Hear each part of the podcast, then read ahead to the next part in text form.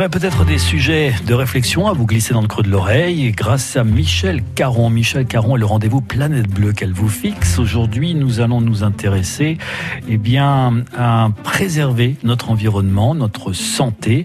C'est la pollution électromagnétique qui est au centre des préoccupations, Michel. Bonjour Christian, bonjour à tous. Effectivement, j'ai interrogé Claude Brossard, électrotechnicien, spécialiste des environnements électromagnétiques. C'est l'un des cinq auteurs de l'ouvrage intitulé La pollution électromagnétique qui est publié aux éditions Terre Vivante chez nous à Mince. Il est donc difficile aujourd'hui d'échapper au numérique quand les administrations dématérialisent leurs services pour nous inciter à aller sur Internet, pour déclarer nos impôts, obtenir une carte grise. Tous les services jusqu'alors assurés par des personnes physiques et le tout connecté est devenu la norme, que ce soit à l'école, au travail ou chez soi. Or, ces technologies génèrent un champ électromagnétique qui a des effets nocifs sur la santé. Et j'ai donc demandé à Claude Brossard quelles étaient les principales sources de champs électromagnétiques à l'intérieur de notre domicile tout ce qui concerne la téléphonie, le Wi-Fi. Et puis il y a les champs électromagnétiques de basse fréquence qui sont dus à l'électricité. Donc les appareils électriques, les réseaux de fils électriques, les lignes électriques, que ce soit les lignes haute tension, les lignes basse tension, tous ces équipements génèrent des champs électromagnétiques qui peuvent être plus ou moins importants. Dans certains cas, ils sont très faibles, il n'y a pas de risque particulier et parfois les intensités sont telles qu'elles peuvent occasionner des troubles euh, divers sur la santé. Alors vous évoquez la haute fréquence et basse fréquence. Quelles sont euh, celles qui sont le, plus nocifs Dans les hautes fréquences, il peut y avoir euh, une nocivité importante et dans les basses fréquences aussi, selon les intensités des rayonnements. Sous une ligne à haute tension, par exemple, il y a des intensités de champs magnétiques euh, importantes et puis ces champs magnétiques, ils ont été classés cancérigènes possibles par l'OMS.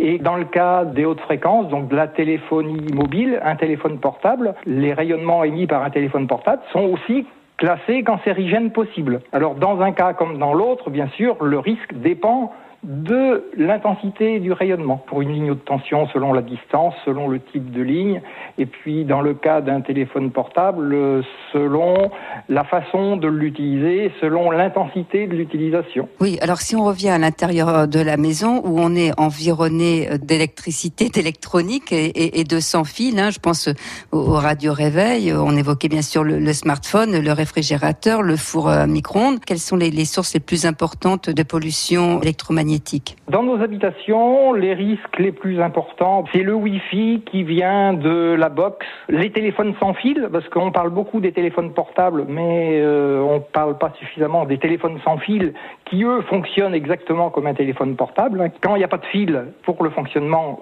c'est que ça fonctionne avec des ondes. Il y a aussi les tables à induction. Quand on parle d'induction, c'est induction électromagnétique. Ce qui est important, c'est de bien préserver l'environnement du lit, parce que pendant le sommeil, on est beaucoup plus sensible aux champs électromagnétiques.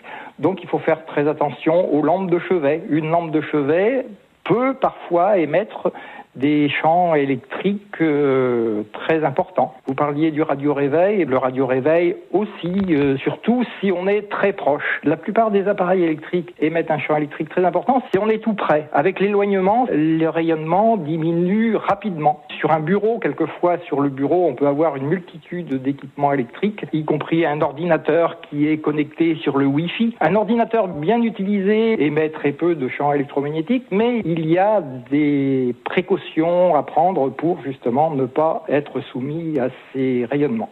Alors, quelles précautions, justement? Sur euh, un ordinateur, il faut désactiver le Wi-Fi. Dans la majorité des cas, il faut le désactiver. D'autre part, il faut vérifier qu'il est bien branché sur une prise de courant connectée à la Terre. Il y a une différence importante sur les champs électriques émis par un ordinateur selon qu'il est ou non connecté à la Terre. Voilà, Claude Brossard, euh, on le rappelle, hein, il est électrotechnicien, spécialiste des environnements électromagnétiques, également co-auteur donc de ce livre, La pollution électromagnétique, qui est publié par Terre Vivante.